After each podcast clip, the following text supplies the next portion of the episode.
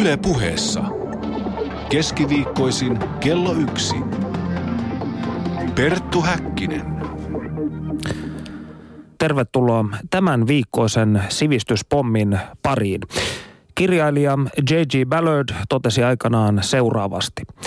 Uskon, että 1900-luvun avainnäky on ihminen moottoriajoneuvossaan. Se summaa kaiken, vauhdin, draaman ja aggression elementit sekä toimii mainostuksen, kulutushyödykkeiden ja teknologian risteyskohtana. Me vietämme merkittävän osan elämistämme moottoriajoneuvossa ja ajamisen kokemuksessa kiteytyy monia inhimillisen elämän kokemuksia omien fyysisten aspektiemme naimakauppa elämässämme vaikuttavan mielikuvituksen ja teknologian kanssa. Uskoakseni koko 1900-luku saavuttaa korkeimman ilmauksensa moottoritiellä. Näin sanoi siis J.G. Ballard. Väkevää tekstiä väkevältä taiteilijalta, mutta tuskin kovinkaan liioiteltua. Onhan nyky-Suomeakin kuvattu toisinaan ABC-huoltoasemien synaptiseksi verkostoksi, joiden välillä asfalttiset hermoradat risteilevät. Mutta mitä meille suomalaisille viime kädessä merkitsee auto? Siitä kanssani keskustelemassa automies teoksen kirjoittanut Raimo Pesonen ja suomalaisen liikennejournalismin ylipappi Esko Riihelä. Lämpimästi tervetuloa ohjelmaan. Kiitoksia. Kiitos. No lähdetään tällaisista hyvin käytännönläheisistä asioista liikkeelle. E, Raimo Esko, millaiset autot teillä on ja miksi? Minun autostani puhutaan, niin se on tällä hetkellä, hetkellä tota, olisiko nyt 2007 mallin Honda Civic automaatti. Ihan sillä mä tännekin tulin. Minä ajelen vaimon autolla silloin, kun... Niin on vaimon auto tämäkin kyllä on, että sen tota, 2006 kohan se on Volkswagen Transporter. Kuljetuskyvyllähän sitä pitää perustella auton hankintaa. Joo, se on, onneksi olkoon, se on ihan, ihan soipa peli sille, että sinne sopii tavaraa. Tämä on totta. Ja Esko perustelee sitten ö, vaimolla tätä autoa, onko näin? No joo, no oikeastaan se, että se on automaatti, niin johtuu siitä, että se on paljon helpompi käsitellä. Ja sitten kun ikää tulee lisää, niin ei sitä enää jaksa niitä kytkimiä polkeja, vaihteita vispata. Ja siinä vaiheessa, kun tämä auto on hankittu, niin juniorilla oli jo ajokortti ja, ja tota, tämä automaatti helpottaa niin paljon, että pystyy keskittymään siihen ajamiseen. Mm. Eli itse liikenteeseen eikä tarvitse keskittyä siihen auton tekniikkaan. Tässä on muuten yksi asia, joka heti pitäisi nyt ottaa käsittelyyn. Minkä takia Suomessa karsastetaan automaattivaihteita? keksintöä, joka on, on luotu helpottamaan autoilijan elämää, eikä suinkaan tekemään sitä vaivalloisemmaksi? Se on aika vaikea kysymys. Nimittäin esimerkiksi Amerikassa, niin siellähän manuaalivaihteisen auton saa vain tilauksesta. Periaatteessa siellä valmistetut detroittilaiset on yleensä automaattia ja ihmiset ajavat automaatteille ja sitten, sitten tämä manuaali, niin, niin se on vähän, ehkä se on siinä, että, että meillä, meillä autokanta alkoi kasvaa vasta tuossa 60-luvulla, jolloin lisenssiointi loppui. Ja, ja silloin tuli käytännössä Euroopasta niin vain manuaalivaihteisia autoja. Euroopassa automaattivaihteisia ei paljon rakennettu edes. Tehtaat eivät tehneet niitä ja siinä on pikkusen tänne jäänne. Ja sitten jotenkin suomalaiset pitävät tämmöistä räpläämisestä sen ajon aikana. Eli, eli täytyy olla jotain tekemistä muutakin kuin ajaa. No mä tarjoaisin tuohon monipolvista selitystä. Autot on ollut verotuksen takia Suomessa aika kalliita. Sitä ennen ne on ollut tota, tota, tota, sanotaan, että sota-ajan säännöstely ja köyhä maa ja kaikki. Eli niillä on ajettu tosi pitkään. Tämä tilanne on jatkunut ja jatkunut. Ja kun auto on vanha, niin vanhoilla automaateilla oli semmoinen epäluotettava maine, jolla oli varmaan niin kuin perusteensakin. Että se on, hajoaa helpommin ja tota, hankalampi korjata – Toinen syy on talvi, tota, kun akku mm. hyytyy. Joo, niin tota, äh, tota, automaattivaihteestolla varustettu auto ei saa hinattua käyntiin, äh, kuten tavallisen. Ja sitten kolmas syy, joka saattaa olla nykyisellään se, tietenkin näiden muodostuneiden perinteiden lisäksi, niin ehkä se keskeinen selitys, että me ollaan rallikuskien ja niin. form, formula kuljettajien tota maa. Tässä on sellainen mielikuva, mitä halutaan vaalia. Ja jokainen joka tuolla aamuruuhkassa kököttää, niin saattaa sitten yhtäkkiä siirtyä. Että se on, hän on sitten pieni Kimi Räikkönen, löyt, herää hänen sisällään ja silloin on niin mahtavaa, kun voi sujauttaa itse sen kakkosvaihteisen silmään, eikä sitä tee kone hänen puolestaan. Niin eli toisin sanoen tämä vaihdo on vähän sellainen niin kuin oman vapauden symboli, että minähän vaihdan itse omat vaihteeni, eikä jo. mikään kone. Joo, no tämä pitää paikkansa ja se, että, että tuota, tämä talviolosuhteet, niin, niin vielä vuosia sitten niin automaatit oli siinä mielessä ongelmallisia, että niitä tosiaan ei voinut hinata ja, ja akkuut ja laturijärjestelmät, latausjärjestelmät oli sen verran epävarmempia, että niitä todella hinattiin talvella niitä autoja tai työnnettiin. Hmm. Se oli joskus 60-luvulla esimerkiksi, niin kun oli kaksi jenkkiautoa, missä oli isot vahvat puskurit, niin ei niitä koskaan hinattu, vaan toinen jenkkiauto työnsi takapuskurista sitä edellä olevaa jenkkiautoa. Ja niin se lähti käyntiin. Tähän voi kertoa, että eurooppalaisen auton ja, ja jenkkiauton väliset ongelmat on melkoisia. Mulla oli oli tuommoinen Citroen joskus 60-luvulla Citroen ID, joka oli manuaali muuten eikä, eikä edes puoliautomaattinen. Ja lankomiehellä oli, oli sitten De Soto, jenkkiauto ja, ja kun lankomies oli tottunut, että se työn saada sillä jenkkiautolla, toista jenkkiautoa, niin ne lähti talvella käyntiin ja sitten se työnsi sitä mun sitikkaa. Ja tota, en tullut yhtä ajatelleeksi sitä, että kun se oli laskeutunut alas tämän ilmanestejousituksen takia ja tuota, ja sitten mä kuulin vaan hirveätä rytinää sieltä takaa ja huomasin, että kaveri työsi siitä takaluukun kannesta, joka, joka ei suinkaan, suinkaan kestänyt mitään eikä se sitikka mihinkään liikkunut, mutta kyllä takaronkki meni komeasti läjään. Että tässä, tässä vähän eurooppalaisten ja jenkkiautojen – todellinen törmäys. On törmäyskurssi ja, ja ongelma. No Raimu Pesonen, olet kirjoittanut teoksen Automies, jossa todetaan seuraavasti. Autoilijoiden maailmassa on monenlaisia ratin kääntäjiä. On niitä, jotka tiedän ensimmäisellä vilkaisulla sieluveliksi ja niitä, jotka hymyilevät vinosti heti kun minä vaan suuni. On vastentahtoisesti tähän hommaan joutuneita. Kaikenlaisia puoluekantoja ja puolueettomia. On niitä, jotka ovat täysin väärillä urilla. Sellaisia, jotka eivät vapaa-aikanaan edes halua koskea auton rattiin, on vieraita ja tirkistelijöitä. Niin millainen on sinun mielestäsi sitten sellainen oikea automies? tota, sanotaan, että kuten tuosta lukemastasi katkelmastakin selviää, niin eikö, autoihmisiä on niin monenlaisia ja sanotaan, että ihan ammatikseen ajavia on niin monen tota, ää, kategoria, että se on yhtä vaarallista sanoa, että automies on tällainen tai autoihminen on tällainen, kuin että Suoma, me suomalaiset olemme tällaisia, me emme ole tällaisia. Eli sitäkin tuossa tuolla tavallaan haettiin. Tietenkin tuossa tämä kertoja, joka tämän tässä sanoo, fiktiivinen hahmo, niin tota, hän on yhdenlainen karikatyyri automiehestä. Hänen, se on, auto on hänen elämänsä ihan niin kuin myös sitä kautta, että elämä, elämässä on niin kuin monet palikat pudonneet pois ja jäljelle jää vaan se jakeluauton ratti, mihin pur, mitä puristaa. Mutta tota, hän ajattelee asioista positiivisesti. Mutta tota, kyllä, kyllähän siis tota, jos lähdetään metästämään tuommoisia automiehen, jos nyt käytet, rajataan tämä miehiin, niin tota, kyllähän se tekninen kiinnostus, se on tietenkin ihan väistämättä, väistämättä tietty liikkeellä olon siitä viehättyminen, maisema vaihtuu. Tällaisia, tällaisia juttuja on. Onhan, on, onhan se oma vahva alakulttuurinsa. Tässä siellä on eri, eri alakulttuurit. Hot, hot Rod-jengi on aivan eri eri porukkaa kuin sitten... Saabistit. Kuin saabistit. niin, joo. joo. ja näin edelleen. Se on, se on aika, aika laaja, että mä en uskalla nyt niin kuin viiteen sanaan puristaa mitä automiehen määritelmää. Ymmärrän.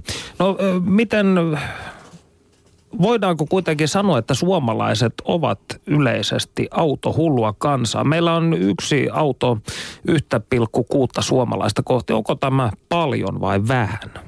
Se on vaikea sanoa, onko se paljon vai vähän. Nyt täytyy, niin kuin Suomea, Suomi on varsin laaja maa ja meillä on, on hyvin, hyvin paljon tätä haja-asutusaluetta, jossa auto on välttämätön tänä päivänä. Sieltä julkinen liikenne putoaa vähitellen pois. Bussiliikenne ei kannata, koska tuota, matkustajia on niin vähän, mutta kuitenkin keskustojen ulkopuolella asuu paljon ihmisiä, joiden oikeastaan ainoa konsti toimia ja tulla toimeen ja, ja elää yhteiskunnassa on, että heillä pitää olla auto. Ja, ja, ja sen takia niitä on, on. Ja sitten yksi asia, mikä Suomea pitää autoistuneena, on meidän kesämökkikulttuuri. Mm. Se on, tota, se on semmoinen asia, mikä mä luulen, että Suomessa on monta sataa tuhatta autoa sitä varten, että sillä päästään kesämökille, koska ne mökit ei ole siinä moottoritien tai bussiliikenteen tai junaradan varressa, vaan ne on aina siellä mettässä järvien rannalla, johon ei pääse millään muulla kuin autolla. Tietysti yksi mahdollisuus on se, että, että mennään junalla tai bussilla, sitten mennään taksilla sinne sinne mökille, mutta kun on sitä tavaraa, niin kuin mökki, mökkiläiset tietävät, niin se on, ainoa konsti, millä, millä sitä mökkielämää voidaan pitää yllä, niin on, on oma auto ja, ja se on yksi syy. Ja jos Suomen auto, autoistumista verrataan johonkin muihin Ruotsiin tai muuhun, niin kyllä meillä vielä on suhteellisen, suhteellisen hyväksyttävästi tätä autokantaa. Kantaa, että tuota, ja tätähän kuvaa oikeastaan sekin, että esimerkiksi Suomen vähiten autoistuneita kuntia ovat Savukoski ja Helsinki. Mm. Eli täällä, missä on julkisen liikenteen mahdollisuudet, niin täällä, täällä on alle 400 autoa per tuhat asukasta. Keskimäärin autoja on, on tota noin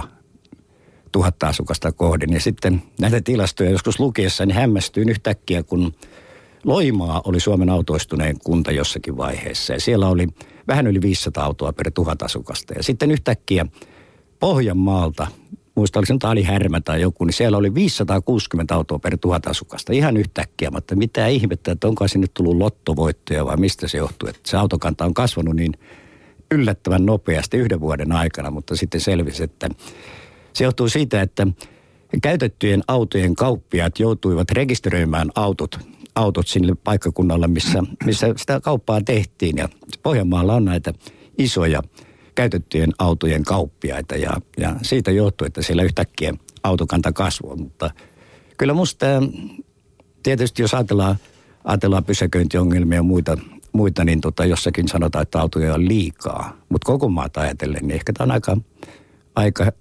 normaali tilanne noin länsimaisittain tämä meidän autokanta. Mitä mieltä sä olet? No on sitä mieltä, että puhuit kyllä hyvin paljon asiaa tuossa. Että siis tämähän Suomihan on pien, sanotaan että väkilukuun nähden, tämä, tämä on todella, todella iso pinta-alalta. Mm, Euroopan Vä- seitsemänneksi suurin muistaakseni. Joo, mm-hmm. välimatkat on hirvittävän pitkiä ja tosiaan toi haja-asutus, sanotaan, että tässä on niinku tällainenkin kuvio, että Suomihan on siis myös teollistunut tosi myöhään, mikä tietenkin – on vaikuttanut siihen, että väki on keskittynyt aika myöhään kaupunkeihin ja se kehitys on edelleen käynnissä ja muuhun Eurooppaan verrattuna ollaan myöhässä. Ja tota, tota, tota, ää, se myöhään teollistuminen on tehnyt myöskin sitä, että täällä on ehkä tietynlaista taipumusta jonkinlaiseen teknologia uskovaisuuteen tai kulttiin, kulttuuriin, että tota, insinööri, insinöörin sana on aika korkeassa kurssissa mm. ja tuommoisia teknisiä ratkaisuja ihailla. Että se on yksi osa ihan, sama, ihan samalla tavalla ja samaan aikaan on niin, että syrjäseudulla elämiseen se auto on välttämätön, koska tosiaan julkinen liikenne kutistuu koko ajan. Mutta tota, ehkä tuollaista mystistä suomikuvaa, mihin on aikoinaan kuuluneet keihäheittäjät ja juoksijat ja muuta, niin kyllähän tuo autourheilu on ollut mm. t- tavallaan niin sitä tarinan rakentamisen jatka, jatkumoa 60-luvun lopulta tai niin viimeksi eilen oli lööpeissä muun muassa Henri Toivosen kasvot. Aivan. Ja kuitenkin kuolemasta on varmaan jo 27 vuotta tai jotain vastaavaa. Joo. Mutta tässä pitikin sanoa siitä, kun Suomessa oli vielä 50-luvulla hirvittävän vähän autoja väkilukuun nähden. Ja 60-luvulla sitten kaupungistumisen ja teollistumisen myötä, kun syntyivät ajatukset sekä siitä, että hankitaan auto talouteen, että myös, että kaupunkilaisetkin voivat mennä maalle kesäksi koti konnuilleen, koska tätä ennen ei varsinaista kesämökkikulttuuria edes ollut. Eli, eli toisin sanoen oli maalaisia, jotka asuvat maalla ja kaupunkilaisia, jotka asuvat kaupungissa. Mm-hmm. Niin, niin tähän, tähän liittyen, liittyen, niin nimenomaan silloin kun 60-luvun lopulla ja 70-luvun vaihteessa tapahtui tämä ensimmäinen muutto, suuri muuttoaalto mm. maalta kaupunkiin, niin siinähän kävi niin, että, että nuoret muuttivat ja vanhemmat jäivät sinne vanhoille syntymä, tai nuorten syntymätiloille ja syntymätaloihin. Ja, ja sitten tämä muuttoporukka, niin viikon lopuksi lähdettiin mummolaan tai sinne. Ja, ja sitä varten hankittiin autoja. Esimerkiksi semmoinen ihan omasta työstäni muista hyvin 70-luvun alkupuolen, jolloin oli valtavat helluntairuuhkat, pääsiäisruuhkat, jouluruuhkat, jolloin mentiin jouluksi kotiin, pääsiäiseksi kotiin. Ja, ja, ja, ja syntyi tämä, tämä viikonloppuliikenne. Ja se oli nimenomaan sitä muuttajien kotiin paluuta ja sitten sieltä taas takaisin töihin tulo. Oli sunnuntairuuhkat mm. ja lauantai- ja perjantairuuhkat. Ja tänä päivänä esimerkiksi jouluruuhkasta ei enää, ei, ei voida puhua, koska ei siellä maalla ole enää ketään, kenen luoksi mentäisiin, vaan nyt ollaan jo täällä. Ja se oli varmaan yksi syy, minkä takia se autoistaminen lähti niin nopeasti liikkeelle. Vaikka autot maksoivat paljon ja, ja, ja tiet oli huonoja ja niin edelleen ja niin edelleen, mutta, mutta se kotiin lähteminen ja siellä käyminen, niin, niin varmaan vaikutti Suomen autoistumiseen siinä vaiheessa? No sinä, kun aloitit tekemään näitä liikenneohjelmia vuonna 1969 ja teit niitä reilusti yli kolme vuosikymmentä, niin millaisen muutoksen sinä näit Esko Riihelä suomalaisten autoilukäyttäytymisessä ylipäätään tänä aikana? No silloin kun minä aloitin liikenneradion tekemisen, niin, niin ensinnäkin oli vapaat nopeudet. Sai ajaa niin kovaa kuin sielu sieti ja kyllä sen suomalaisilla sietikin sitä, jos ajatellaan, että 70-luvun alussa 71 liikenteessä kuoli tuommoinen yli 1100 ihmistä vuositasolla ja autoja oli rekisteröityjä moottoriajoneuvoja alle miljoona. Mm. Ja tuota se miljoonan raja meni muistaakseni rikki 71 tai 72.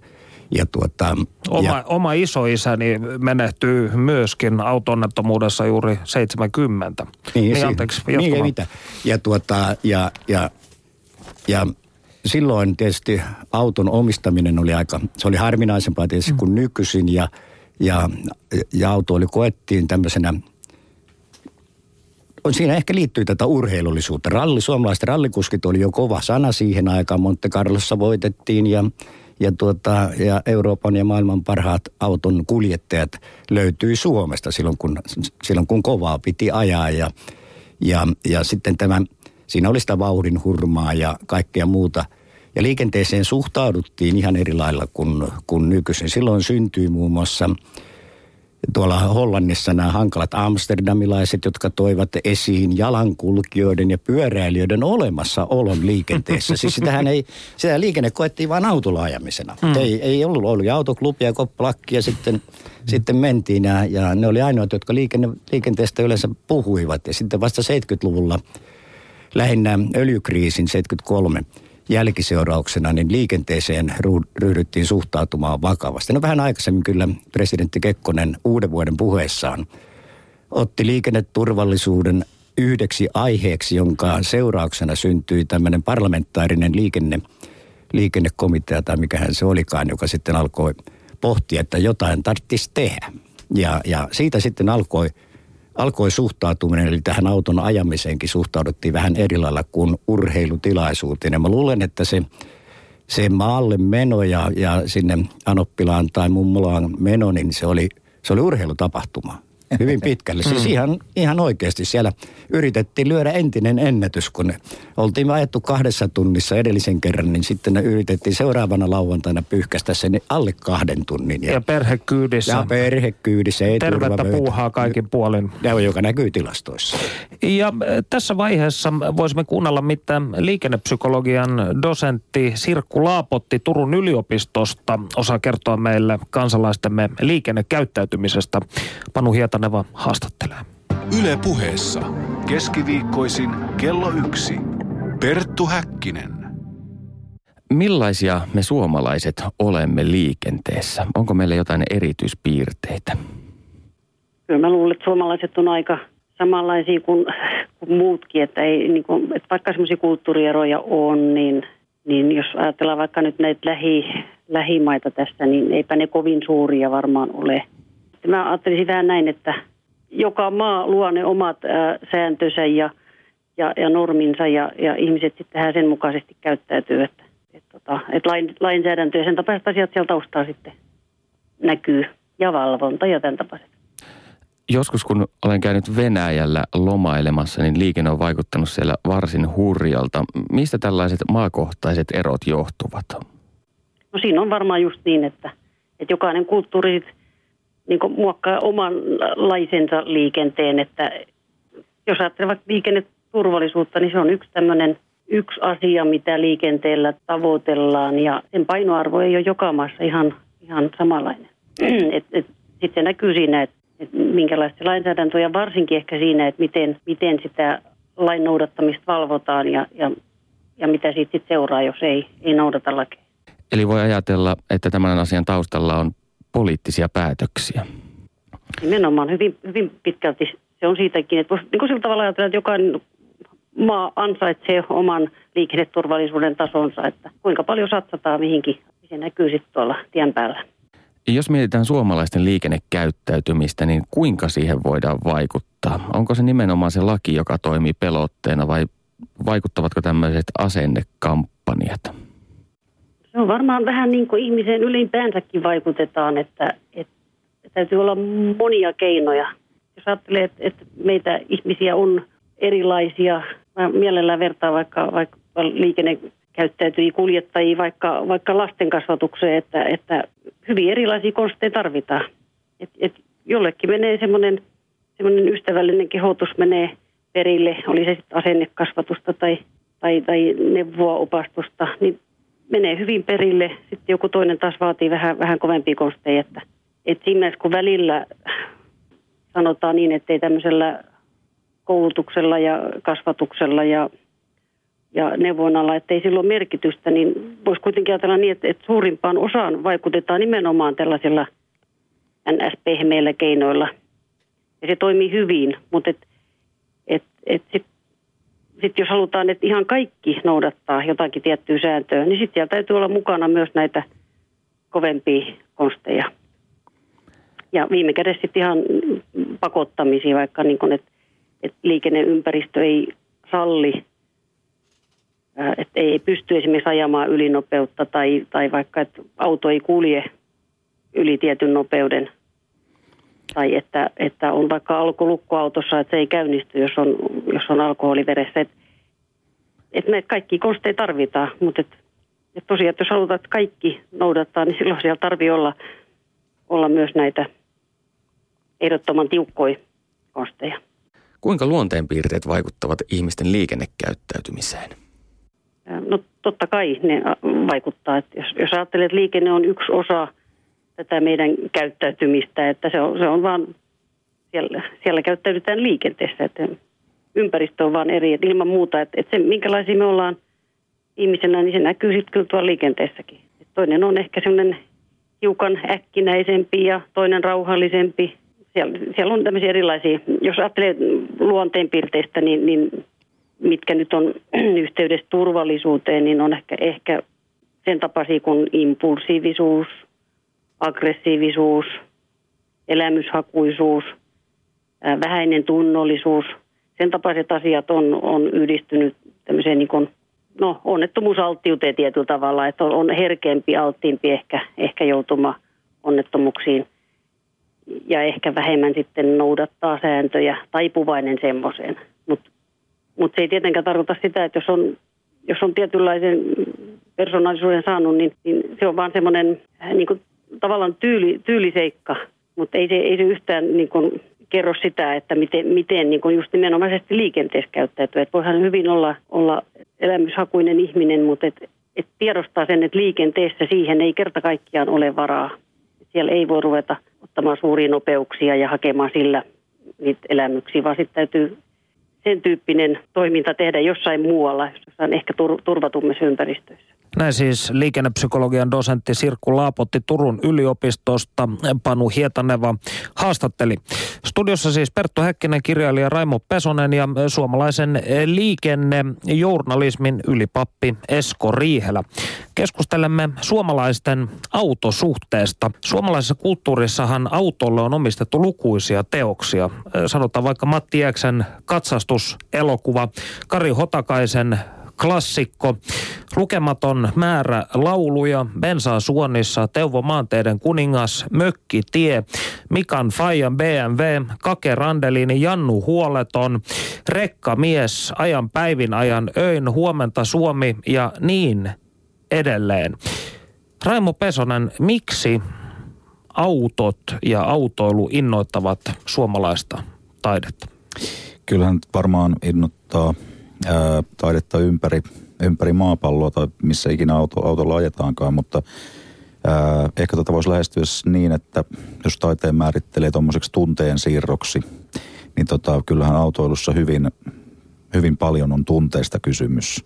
Ja tota, puhutaan kauhean paljon teknisistä yksityiskohdista ja nippeleistä ja nappeleista perustellaan, miksi nyt on ostettava uusi auto sattumalta juuri kun naapurikin osti, mutta se ta- tavallaan se taustalla oleva kokemus, niin sehän on paljon niin kuin, siinä mennään aika paljon syvemmälle. Mietin tällaista, että jos totta kai naiset harrastaa myös autoilua, mutta on se edelleen ja varmaan niin kuin semmoinen miesjuttu en, enimmäkseen. Ja jos mennään, mennään tarpeeksi syvälle, niin sitä tulee mieleen, että nopeus, voima, vapaus, näähän on tällaisia juttuja. Nehän on oikeastaan tuommoisen niin metsästäjäkeräilijä yhteisön lisääntymiskykyisen, parhaassa lisääntymisiässä olevan urosyksilön piirteitä, tavoiteltavia piirteitä.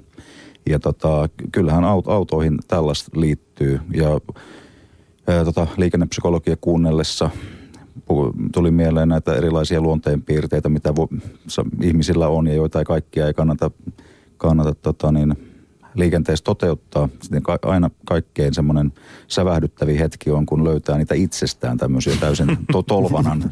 Ja vaikka, vaikka nyt ei sitten pysähtyisi ammuskelemaan liikennevaloissa, niin tota, kuitenkin huomaa ainakin ajattelevansa hy- hyvin niin kuin rajoja juttuja sitten hetkinen, mitä mä teen, että tässä on tarkoitus siirtyä paikasta toiseen, mutta nyt mennään jonnekin niin kuin paljon syvemmälle.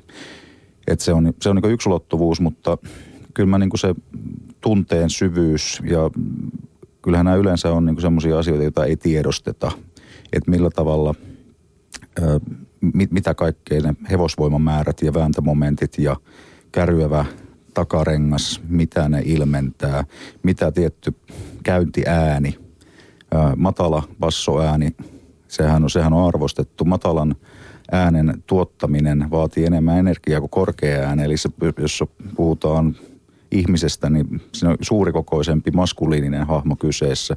Puhutaan luonnosta, niin siellä on ukkonen tai maanjäristys, siellä on paljon voimaa takana. Ja tota, autotehtailla akustikot tutkivat oikeaa oven sulkeutumisääntä, se ei saa rämähtää, vaan se pitäisi sille tupsahtaa tai kumahtaa kiinni. Ja kyllähän se on hyvin tärkeää, että minkälainen moottoripyörän tai auton käyntiääni on ulospäin. Että siihen kiinni, ja tavallaan, että mikä järkeä siinä on, jos, jos tehdään tämä vaarallinen tunne- ja järkijaottelu, samaa, samaa vyyhteähän ne on. Ja, mutta tota, jos tehdään se jaottelu, niin tota, kyllähän se Siinä on paljon tunnetta, jonka päälle sitten liimaillaan tarralappuja, jossa on erilaisia nippeleitä, ikään kuin järkisyitä perusteeksi sille tunteelle.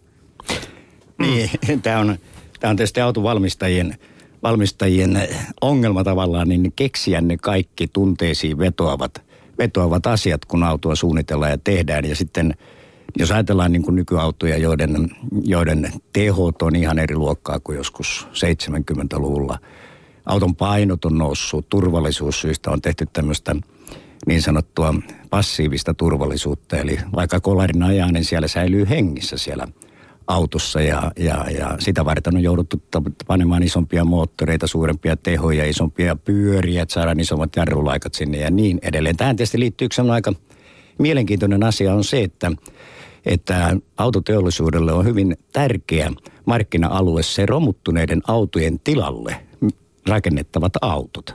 Se on, puhutaan kymmenistä miljoonista autoista per vuosi. Mm.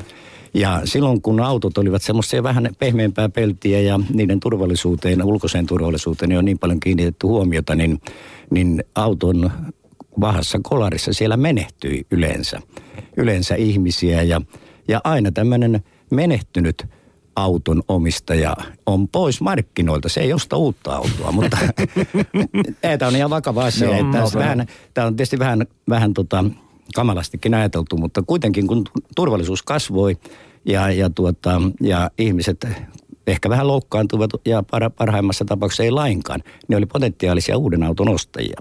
Ja nyt ollaan siinä, siinä tilanteessa. Ja, ja nyt nämä äänet, käyntiääni ja kiihdytysäänet ja, ja kaikki tämmöiset, niin on hyvin tärkeitä tunteeseen vetovia pointteja ja, ja monta kertaa syy siihen, minkä takia jonkun merkkinen auto sitten hankitaan. 250 hevosvoimaa ja niin edelleen, vaikka tarvitaan vain ehkä 50 tai käytetään 5-60 hevosvoimaa, että, että siinä, siinä on jotakin, joka vetoaa tunteisiin ja se tavallaan kertoo myös siitä, että autoon suhtaudutaan edelleenkin hyvin tunteenomaisesti, nimenomaan siinä hankintatilanteessa. Järki ei aina ole se ensimmäinen asia, joka määrää mikä auto, minkä merkkinen auto tai minkä kokoinen auto ostetaan. Ja tänhän voi todentaa esimerkiksi, kun käy minkä tahansa suomalaisen huoltamon pihalla perjantai-iltana, kun teiniohjukset ö, kontissa jyystävinä subwoofereineen sinkoutuvat työhön. Mutta sen me ainakin tiedämme, että suomalainen pitää harmaasta autosta. Eli viidennes suomalaista nostamista autoista on harmaita ja seuraavaksi yleisin väri on punainen. Mm-hmm. Nyky, nykyinen auto on punainen, edellinen oli harmaa, kyllä. Onko sinulla? Älä viitti. kyllä. mulla, on, mulla on kyllä ollut valko musta, musta tämä tota, väriskaala, että valkoinen tai musta. Ja valkoinen oli, oli kesällä erittäin, se oli tavallaan turvallinen, se näkyi hyvin, mutta talvella, talvella niin se oli pikkusen riskaapeli, koska sitä ei näkynyt. Eli sivutieltä tuli, tai kun itse tuli sivutieltä, niin päätieltä tuli ja ei valkoista autoa nähnyt, että se itse huomasin tämän ja sitten päädyin, päädyin seuraavassa vaiheessa vähän toisen väriseen autoon. autoon. Mutta tämä punainen on kyllä aika jännä juttu, että se on Suomessa toiseksi yleisin. Se on kuitenkin niin voimakkaasti näkyvä auto tuolla liikenteessä. Niinpä, näin uskoisin, että ei sinänsä sopisi suomalaiseen kansanluonteeseen tällainen räikeä punainen väri, mutta näin se kuitenkin tilastojen valossa sopii. No otetaan tähän väliin kysymys kansan parista. Taksiautoilija Kari Pajunen Espoosta kysyy, paljonko merkitystä sillä, siis liikennekulttuurista puhuttaessa, kuinka kauan maassa on ollut autoja ja autoliikennettä? Onko esimerkiksi Ruotsissa tai Yhdysvalloissa parempi tai kehittyneempi liikennekulttuuri kuin meillä tai Venäjällä. Joo, Karille, Karille terveisiä. Me ollaan joskus keskusteltu, keskusteltu ihan radiokanavillakin, ei ihan tästä asiasta, mutta tuota, kyllähän suomalaisessa ja ruotsalaisessa liikennekulttuurissa on jonkin verran eroja. Ennen oli paljon enemmän eroja, mikä johtuu siitä, että Ruotsissa oli ajettu paremmilla autoilla pitempään ja siellä oli, oli paremmat tiet, jos puhutaan 70-luvusta ja 80-luvusta ja ehkä vieläkin. Yksi asia, joka 70-luvulla luvulla tuota, oli julkisessa keskustelussa hyvinkin paljon, oli se, että Ruotsissa ohittaminen oli paljon helpompaa kuin Suomessa. Siellä edellä ajava antoi aina tietä, kun lähti ohittamaan ja sitten kaikki, jotka Ruotsissa olivat ajaneet, niin sitten Suomeen tullessaan kertoi, että on tämä kamala tämä Suomi, kun täällä ei edellä ajava anna tietä. Mutta se johtui siitä, että Ruotsissa oli pientareet, johon tämä edellä ajava auto voi mennä ja sitten takaa tuleva pääsi hyvin ohi ja, ja liikenne tuntui hyvin sujuvalta. Sitten Suomessakin rakennettiin pientareita, mutta huomattiin, että siellä ajaminen täytyy kieltää, että sinne voidaan mennä vain tilapäisesti, koska se johti siihen, että ruuhka-aikana, jos joku meni pientareille, niin se ajoi siellä pientareilla niin kauan kuin pientaretta oli, koska aina tuli takaa auto, jotka ohitti. ja, ja tuota, ja Ruotsissakin pientareilla ajaminen kiellettiin, koska siellä sattui aika vakaviakin onnettomuuksia sen takia, että siellä joku ajoi hyvin hiljaa siellä pientareilla. Sitten toinen antoi tietä takaa tulevalle, jolla oli aika suuri nopeus ja törmäsi siihen edellä ajavaan. Siellä sattui aika vakavia onnettomuuksia, mutta no tämä nyt vain esimerkkinä siitä, että miten meillä kuviteltiin, että Ruotsissa on parempi liikennekulttuuri. Siellä on esimerkiksi suojatien kunnioittaminen huomattavasti parempaa kuin meillä. Meidän Suomessa niin meidän suurin ongelma on se, että suojatietä ei vielä tunneta tänäkään päivänä siinä määrin kuin Keski-Euroopassa. Jos mennään sitten tuonne itärajan puolelle, jossa en henkilökohtaisesti ole ajanut, mutta kyydissä olen istunut ja tuota, siellä ehkä ollaan siinä tilanteessa, kun meillä oltiin 70-luvulla. Siis tässä mm. liikennekulttuurissa. Noin. Johtuu tietysti siitä, että autoistuminen siellä on hyvin nuorta. Paljon nuorempaa kuin meillä. Sama koskee Afrikkaa ja, ja tällaisia alueita, missä autot ovat vasta nyt tulleet tien teitä täyttämään. Ja, ja siellä on ruvettu käyttämään autoja, että kaikkeen opitaan ja emme nyt suomalaista liikennekulttuuria tänä päivänä niin hirveän huonona pitäisi. Kyllä se on tuommoista – keskimääräistä eurooppalaista tasoa, joka näkyy siinä, että Suomi on näissä liikenneturvallisuustilastoissa kuitenkin maailman kymmenen parhaan joukossa. Joskus oltiin jopa kolmansia tällä hetkellä muistaakseni jossakin siellä kuudennen ja seitsemännen paikkeilla, jos liikenneturvallisuutta mitataan liikennekuolleisuutena ajettuihin kilometreihin verrattuna. Eli tota, verrataan siis todelliseen liikenteeseen, eli panonetaan kilometriä, kuinka paljon tapahtuu onnettomuuksia. Näihin positiivisiin tunnelmiin voisimme ö, kuunnella pienen haastattelun tähän väliin. Panu Hietaneva kysyy suomalaisesta autoiluhistoriasta. Yle puheessa keskiviikkoisin kello yksi. Perttu Häkkinen. Onko tiedossa, kuinka ensimmäinen auto saapui Suomeen? Tiedetään, että toinen päivä toukokuuta 1900 laivasta nostettiin yksi, yksi auto Turun satamaan kauppaneuvos Forseliukselle. Se tuli myytäväksi, mutta, mutta kukaan ei näytä sitä ostaneen, ainakaan mitään tietoa siitä ei, ei ole ja sen vaiheet häipyvät häipyivät hyvin äkkiä sitten pois. Ylipäänsä tämä prosessi auton tulo Suomeen oli hyvin hämmästyttävän hidas. Molemmissa naapurimaissa sekä Ruotsissa että Venäjällä oli tehtykin autoja ennen kuin Suomessa edes sellaista nähtiin. Mistä se johtui? No, no se, on, se on sitten vaikeampi kysymys jo. Tuota, mä luulisin, että, että yksi syy siihen oli, oli, oli se, että sille ei ollut täällä oikeastaan mitään käyttöä. Se, sellaista, sellaista laajamittaista käyttöä, että kenenkään olisi kannattanut edes tässä toisessa vaiheessa vielä harkita autohankintaa. Autohan oli aika yksinkertainen laite vielä siihen aikaan nykyiseen verrattuna. Kuinka autoon suhtauduttiin 1900-luvun alussa? No siinä yksi, yksi suhtautumisen tapa oli, oli se, että sitä pelättiin – etenkin vanhempi väki niin näki siinä jotakin tämmöistä paholaismaista niin kuin ihmettä ja, ja tuota, se, se säikytteli ihmisiä teillä. Ja ennen kaikkea niin se, se säikytteli hevosia, jotka oli, oli sen ajan liikennejärjestelmän perusta. Hevoset tottuvat hyvin hitaasti autoon, etenkin jos, jos se on Suomen ensimmäinen. Ja, ja tuota, pillastunut hevonen on, on kyydissä olevalle kyllä aika aikamoinen veturi. Et, et, tuota, pelkoon oli kyllä aihettakin ja, ja kyllä sattui onnettomuuksia, joissa menetettiin ihmishenkiäkin ihan, ihan tämän syyn, eli tämän hevosten pillastumisen vuoksi. Sitten tämähän laajeni tämä keskustelu aika pian siinä 1900-luvun alkuvuosina, kun alettiin tehdä ensimmäisiä sääntöjä autoilulle. Siinä otettiin semmoinen, tehtiin lääni, läänikohtaisesti ja muutamissa lääneissä otettiin semmoinen demokraattinen ote, että annettiin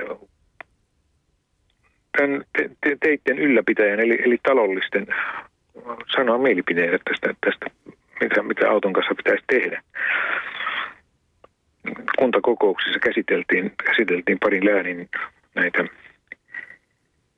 ohjesääntöluonnoksia ja, ja siellä oli toistakymmentä kuntaa, jotka halusivat kieltää kokonaan auton käytön alueellaan. Kuinka 1900-luvun alun tieverkko soveltui autoiluun? No aika huonosti. Se oli rakennettu, rakennettu hevosliikenteen tarpeisiin. Ja tämä oli, tämä oli yksi syy kyllä siihen, että miksi nimenomaan taloudellisten keskuudessa haluttiin, äh, haluttiin tuota, rajoittaa ja estääkin auton käyttöä. Taloudellisesti oli, olivat ne, jotka maksoivat tien, tien ylläpidossa, myöskin tekivät sitä käytännön työtä siellä, siellä tiellä ja, ja tuota, siis maanomistajat olivat, olivat tien, tienpitäjiä käytännössä ja taas nämä auto, autolla liikkuva väki, niin ei ne, he eivät taas olleet sitten maanomistajia yleensä, vaan he eivät olleet minkäännäköisessä millään tavalla niin kuin korvaamassa sitä, että he saivat, saisivat käyttää tietä. Milloin auto sitten korvasi hevosen suomalaisten menopelinä? No kyllä, kyllä se, jos ajatellaan tämmöistä, tämmöistä niin kuin tiellä liikkumista niin kuin henkilöliikenteen liikenteen puitteissa, niin, niin suhteellisen aikaisena voidaan, voidaan tietysti pitää sitä, että, että 30-luvulla 30-luvulla alkoi jo tulla, tulla niin kuin aika lailla lisää, lisää autoja, mutta kyllä, kyllä se, se lopullinen autoistumisen läpimurto, niin kyllä se oli, se oli vuonna 1962, se on, sen voi, voi ajoittaa aika, aika täsmällisesti, koska silloin, silloin vapautuu länsiautojen tuonti. Näin siis liikennehistorian tutkija Tapani Mauranen. Panu Hietaneva haastatteli. Studiossa siis Perttu Häkkinen, kirjailija Raimo Pesonen ja legendaarinen liikennejournalisti Esko Riihelä.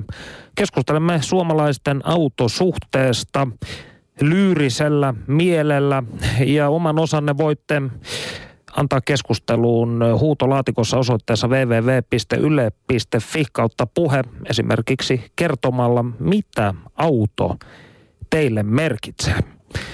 No, Esko Riihälä, autoilukulttuuri sai maassamme äh, alkuunsa paikassa, jossa autoja tarvittiin vähiten, eli Helsingissä. Nykyisin tätä niin sanottua city-autoilua osoitetaan syyttävällä sormella ja kaupunkilaisnuoriso on enenevässä määrin siirtymässä polkupyöräily ja julkisen liikenteen käyttöön. Onko autoilun aika ohi suurissa asutuskeskuksissa? No tähän, tähän voisi oikeastaan sanoa, että toivottavasti, koska tuota, suurissa asutuskeskuksissa ja ennen kaikkea täällä pääkaupunkiseudulla ja Helsingissä, niin, niin autoilun yksi kasvun este on pysäköintipaikkojen loppuminen. Niitä on jo nyt liian vähän. Aika huvittava esimerkki on esimerkiksi se, että kun Helsingissä voi ostaa tällaisen asukaspysäköinti, pysäköinti tuota, kortin ja, ja sitten sillä saa pitää autoa kadun varressa maksamatta siitä mitään niillä alueilla, mihin, mihin tota, auton saa jättää. Ja esimerkiksi Töölössä ja Punavuodessa, niin näitä pysäköintikortteja on noin kaksi kertaa enemmän kuin niitä autopaikkoja. Eli se, mm. sillä maksamisella ei, ei, takaa, ei siis löydy enää paikkoja. Ja tämä voi olla yksi ennen kuin rakennetaan kalliita ja, ja tämmöisiä säilytystiloja, tiloja, joko maanalaisia, maanalaisia niin, ja mm. näitä, näitä, niitä syntyy hyvin hitaasti, niin se on varmasti – varmasti yksi jarru. Ja sitten toinen on tietysti autoilun ja auton pitämisen kustannukset. Kyllä ihmisillä on, on järkeä niin paljon, että rupeaa laskemaan, että hallipaikka maksaa niin ja niin monta sataa kuukaudessa, vakuutukset niin ja niin paljon vuodessa ja ja, tuota, ja sitten kun laskee ne ja bensa maksaa niin niin paljon pääomakulut, niin, niin autoilu on niin kallista, että sitä, sitä jos ei se ole välttämätöntä, niin, niin vääjäämättömästi se tulee vaikuttamaan siihen, että taajamissa autojen määrä tuskin enää kasvaa. Mutta tuota, sitten haja-asutusalue on aivan asia erikseen. Ja aina muistettava tämä meidän kesämökkikulttuuri. Mm. Se on, meillä on noin 500 000, vähän yli 500 000 kesämökkiä Suomessa ja ja niin kauan kun siellä käydään, niin kyllä ne mökkiläiset sen auton tarvitsee välittämättä siitä, missä he asuvat. Ja pääsääntöisesti ne asuu taajamissa, joilla mökkejä on. Ja yksi ratkaisu tähän todennäköisesti on se, että syntyy tällaisia autovarastoalueita.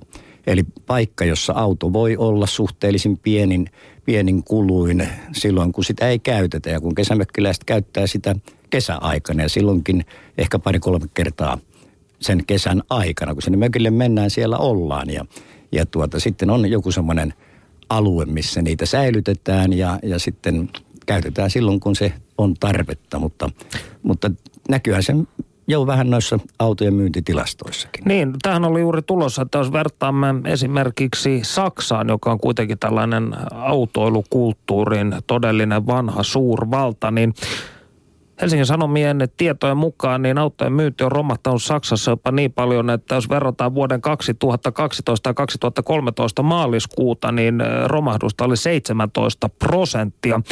Ja samassa artikkelissa haastateltu saksalainen autokauppias Wolfgang Anker totesi saksalaisten autosuhteen muuttuneen seuraavin sanoin. Totuus on, että auto ei tarjoa sisältöä elämälle, Anker sanoi.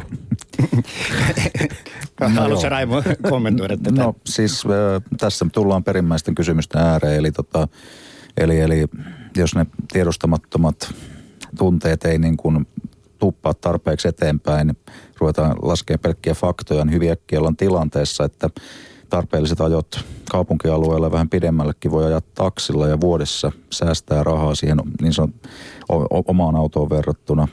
Huomasin joskus muutama kuukausi sitten uutisen, jossa amerikkalaiset autonvalmistajat ää, oli huolissaan siitä, että Facebook vie tota, niin, kaventaa jekkiteinien kiinnostusta autoiluun, tarvetta sille, koska voidaan pitää mm. yhteyttä näkemättä.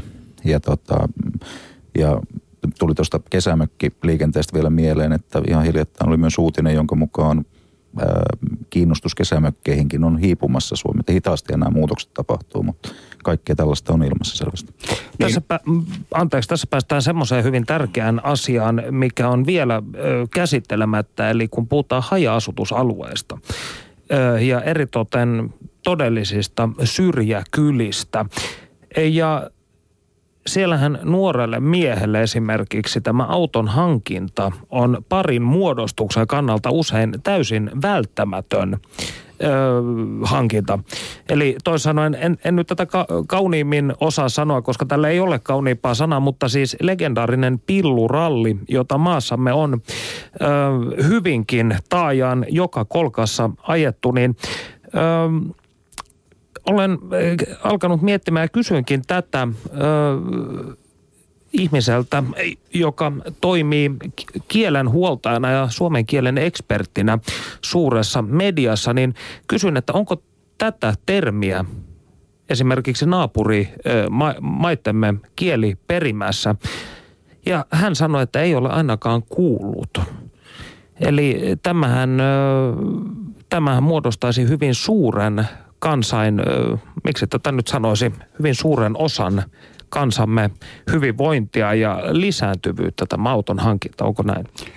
Varmasti. Joo, joo. Ja tässä jos mennään, mennään ajassa taaksepäin ja, ja historiaa, niin kyllähän, kyllähän autolla 50-luvulla ja no 40-luvusta niin niinkään, mutta 50-luvulla niin autolla oli jo merkitystä tässä, tässä tuota parin hakemisessa ja, ja silloin kun tanssilava kulttuuri oli – oli, niitä pieniä lavoja oli vähän joka kylässä, niin kyllähän se, joka autolla sinne lavalle tuli, niin kyllähän sillä oli paljon paremmat mahdollisuudet tässä valinnassa kuin sillä, joka tuli polkupyörällä. Puhumattakaan siitä, jos tuli veneellä, niin sitten oli ihan, ihan, ihan mahdoton tilanne, mutta, mutta sillä on merkitystä ja tämä karvaralli, no joo, niin tuota, Sehän on... Tämä oli kauniimpi versio. Kyllä. Niin, niin kyllä. Ja, ja karvarallinahan se oikeastaan, sitten se oli vähän tämä sinun mainitsemasi rallin muoto, niin se oli sitten semmoinen, semmoinen tota, ehkä sivusta katsojien antama nimi tälle tapahtumalle, mutta, mutta se, se, se oli erittäin yleistä. Ei, ei niinkään Helsingissä, Helsingissä tai täällä pääkaupunkiseudulla, mutta maaseudulla, niin mä oon joskus ollut jopa juttua tekemässä joen suussa, jossa – kauimmaiset rallaajat tulivat 200 kilometrin päästä lauantai perjantai-iltana kiertämään sitä, sitä toria. Ja siellä siis meni, meni satoja autoja, autoja tuota, vähän pitempää lenkkiä ja sitten se keskittyminen, että sitten kun pääsi jonoon sinne, että pääsi sinne torin vierelle ja siihen varauduttiin. Siellä oli tytöt sitten torille reunalla ja, ja se oli vähän sama tapahtuma kuin aikoinaan tanssilavoilla. Eli tytöt olivat toisella seinällä ja pojat toisella seinällä ja sitten kun soitto alkoi, niin sitten sitten alkoi tapahtua. Ja tässä oli ihan sama, että siellä odotettiin, kunnes autot tulevat. Mm. Ja kyllä tätä ilmiötä on muun muassa Norjassa, Oslossa olen, olen tätä seurannut, kun olin töissä Norske Riksgreen niin tuota, kyllä siellä viikonloppuisin ajeltiin ihan samalla tavalla kuin, kuin tota Suomessa – mutta sitä nimeä mä en kyllä kuullut, että norjan kielestä olisi löytynyt tälle karvarallille synonyymi. Mutta luonto vetää siis tika, tikanpojan puuhun hyvin pitkänkin matkan takaa. Ja näin on todennut myös kirjailija yleismies Jörn Donner, joka on väittänyt, väittänyt autojopa pelastaneen suomalaisen geenipoolin. Nyt Donner saa selittää sanottavansa tarkemmin Panu Hietanavan haastattelussa. Yle puheessa. Keskiviikkoisin kello yksi. Perttu Häkkinen. Mitä auto merkitsee sinulle itsellesi? Onko se vain väline, jolla liikutaan paikasta toiseen vai liittyykö siihen muitakin merkityksiä? No, kato se maantieteellinen merkitys on se, että sulla on vapaus liikkua silloin kun haluat. Ja se on minusta se tärkeää. Ja tuota, antaa hienon tunteen. Oletko huomannut muutoksia suomalaisten suhteessa autoon ja autoiluun? Mm, oikeastaan hyvin paljon lähinnä kyllä siellä päättäjäpuolella, koska päättäjäpuolella, jos me puhutaan sellaisista poliitikoista niin edespäin, niin on ilmeisesti kehittymässä tällainen inho tai jonkunlainen tarve selittää, että monet pahat asiat yhteiskunnassa johtuvat autoilusta. Ja se on sitten tuota, fokusoitunut muun muassa sellaisen väitteeseen, että me edetään jossain jonkunlaisessa ruuhka Suomessa tällä etelässä Helsingin seudulla ja siihen täytyy nyt sitten, sitten sille täytyy tehdä jotain. Onko keskustelu ilmastonmuutoksesta muuttanut jollain tavalla suhtautumistasi autoiluun? Ei millään, koska tämän, nämä, nämä ympäristöhaitat tulevat, tulevat kyllä, kyllä hyvin paljon muualta. Tietysti siinä mielessä olen, olen ollut huolissani, kun, kun tuota, suomalaiset yleensä käyttää nastoja autoissaan ja synnyttää pölypylviä ja tällaista voisivat siirtyä kitkaan penkaisiin ja tämmöistä, mutta eihän autoilu ole se pääasiallinen. Sen lisäksi autoteollisuus on hyvin tietoinen tästä. Me nyt ei olla vielä päässyt sähköautoihin, jotka, jotka pystyy, jotka joutuu lataamaan suuremmalla etäisyydellä kuin 100 kilometriä, mutta hybridithän kehittyy, että kyllähän autoon liittyvä teknologia kehittyy jatkuvasti. Kyllä mä hyvin tiedän ja tunnen kaikki ne haittatekijät, mutta ne haittatekijät, jotka liittyvät nehän ne on muualla maailmassa ja ne on aivan ilmeisiä. Olen kokenut sekä Los Angelesin että Moskovan että Pariisin tai Lontoon uhkat, että se on aivan toisenlaista. Meillähän tätä ei ole, eikä koskaan tule olemaan, koska maa on niin helkkarin suuri. Voiko Suomessa korostaa statusarvoaan omistamalla hienon auton? onhan meillä ihmisiä, jotka pröystäilee sillä, että heillä on sitä tai tätä, sanotaan rikkautta yleisesti, mutta ei, ei se, ei, se tehoa ihmisiin.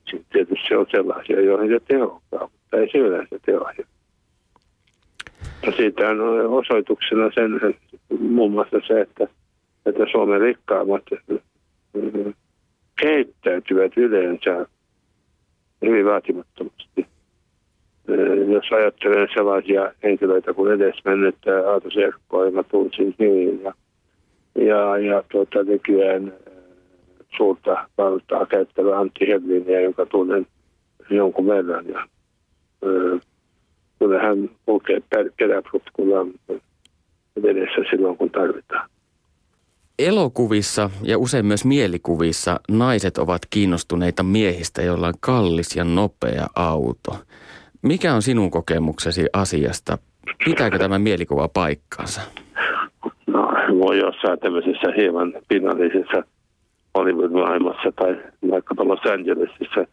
En, en mä sitä, en mä sitä meillä huomannut. Mä olen kyllä kuullut sellaisista ilmiöistä niin aikoina, kun olin Ruotsissa enemmän kuin täällä, mutta kyllähän nyt aina, aina tietysti voi löytyä ihmisiä tai nuoria naisia, jotka pitää pitää tuota yhtä hyvin ison auton tai tuota ison veneen omistaja jollakin tavalla kadehdittavina tai haluttavina.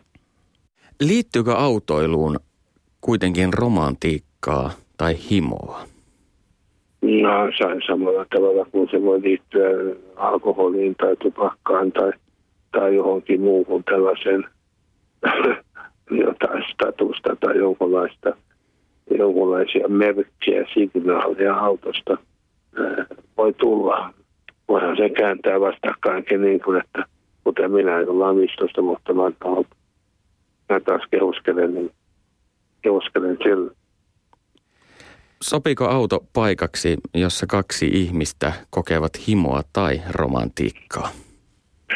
No, no se on vähän hankalaa, mutta sitähän sattuu ja kyllähän ja kullekin on voinut sattua. Ei mulle nyt tällä hetkellä ole sellaisia autoluun, autoluun liittyviä erottisia tai muita himoja, mutta sama kulkuväline, mutta kyllä se monelle nuorelle voi, Näin siis Jör Donner Panu Hietanevan haastattelussa. Ja tämän ohjelman tragediahan on se, että tämä loppuu aina kesken. Mutta vielä yksi viimeinen kysymys. Öö, jos ajattelemme Suomea, tätä valtavaa maata ja liikkumista siellä autolla, niin näyttäytyykö Suomi eri lailla tuulilasin läpi kuin muuten reissaamalla? Kyllä, se näyttäytyy. Sanotaan, te, teidän varret ovat kyllä aika tylsiä, mutta siinä ainakin välittyy se, että miten laaja tämä maa on. Että tota, lentokoneessa tai nopeassa junassa ei oikein ehdi tajutakaan silloin, kun touhua ja jotain muita. Kyllä, ja jos säät sallii sen, että voi ikkuna avata, niin kyllähän tietynlaiset maanviljelykseen liittyvät tuoksut ja metsän tällaiset pelmahdukset, niin tota, kyllä, ne, kyllä ne välittyy, on sen eri fiilis. On, pitää, ja, ja nimenomaan tuulilasin takaa näkee, näkee sekä eteen että sivuille, kun taas junassa tai linja-autossa istuen näkee vain sivulle. Eli Suomi näyttää paljon laajemmalta, kun on siellä, on siellä tuulilasin takana. Ja, ja tosiaan se on se, että jos sinut pannaan istumaan nojatuoliin neljäksi tunniksi ja et saa liikkua sitä mihinkään, niin et ikinä suostu. Mutta autoa sä voit ajaa neljä tuntia yhteen menoon kertaakaan nousematta sitä penkiltä pois, joka kertoo, mistä on kysymys. Lämmin kiitos Esko Riihelä ja Raimo Pesonen.